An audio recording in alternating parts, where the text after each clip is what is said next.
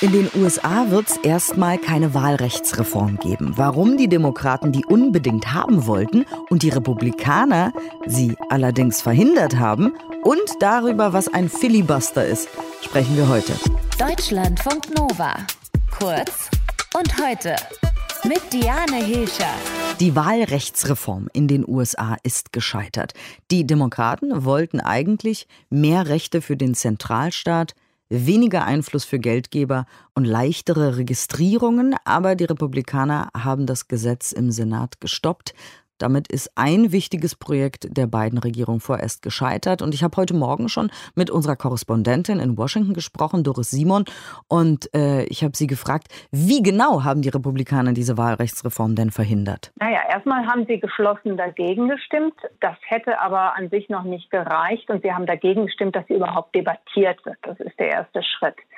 Und dann haben sie anschließend das Verfahren des Filibuster gewählt das ist jetzt nicht in der Verfassung verankertes, sondern eine Regel im Senat und die bedeutet, wenn man dann pausenlos Reden hält, heutzutage muss man das gar nicht mehr, man muss es nur ankündigen, dann kann man das Gesetzgebungsverfahren der anderen Seite sozusagen auf ewig auf Eis schieben. Das haben beide Parteien, je nachdem, wer da in der Opposition war, immer wieder gern gemacht.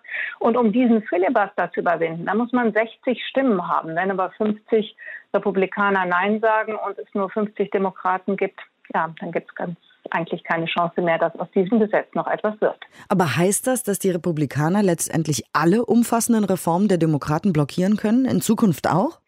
Naja, es gibt ja schon Dinge, die die Demokraten gegen die Republikaner durchgesetzt haben, wie zum Beispiel das erste riesengroße Covid-Hilfspaket. Das ging aber nur, weil da eine besondere Variante äh, gewählt wurde, nämlich die sogenannte Budget Reconciliation. Und da geht es um finanzielle Geschichten. Und wenn dann 50 Demokraten mit der Stimme der Vizepräsidentin 51 Stimmen haben, können sie über dieses Verfahren bestimmte Dinge umsetzen. Aber auch das nicht unbegrenzt, soviel ich weiß, eben nur bei zwei Vorhaben pro Jahr. Jetzt habe ich ja am Anfang schon gesagt, es ging unter anderem bei der Reform um mehr Rechte für den Zentralstaat. Worum noch und warum auch? Naja, ich sag mal so, für die einen ist dieser For the People Act, der da heute wahrscheinlich erstmal gescheitert ist, das größte Bürgerrechtsprojekt unserer Zeit. Für die anderen ist es ein dreister Angriff auf Rechte von Landesparlamenten vor allem.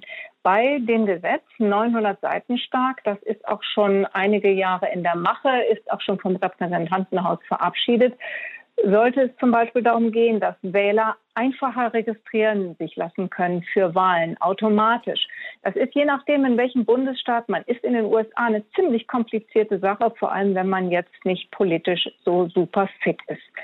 Der Einfluss des großen Geldes sollte begrenzt werden. Mehr Transparenz für die sogenannten Super PACs und eben Kleinspenden sollten aufgewertet werden. Vor allem die Wahlkreisgrenzen sollten nicht mehr nach dem Nutzen für die eigene Partei einfach beliebig verschoben werden können, wie das Republikaner vor allem, aber auch Demokraten da machen, wo sie es können. Das sogenannte Gerrymandering hätte da seine Grenzen gefunden. Präsident und Vizepräsidentin hätten immer ihre Steuererklärungen abgeben müssen. In der Vergangenheit haben das alle getan, nur Donald Trump eben nicht. Und es hätte zum Beispiel Strafen gegeben auf bewusste Falschinformationen. Das nur einige Dinge aus dem 900-Seiten-Ding. Und die Demokraten hatten ja auch die Befürchtung, dass zum Beispiel in vielen Ländern Schwarze gar nicht zur Wahlurne gehen, ne? Ja, diese Wahlreform ist natürlich auch eine Antwort auf das, was sich vor allem seit November getan hat in vielen republikanisch regierten Bundesstaaten, wo die Einschränkungen äh, für den freien Wahlzugang äh, doch sehr viel größer gemacht worden sind und Hürden aufgebaut worden sind.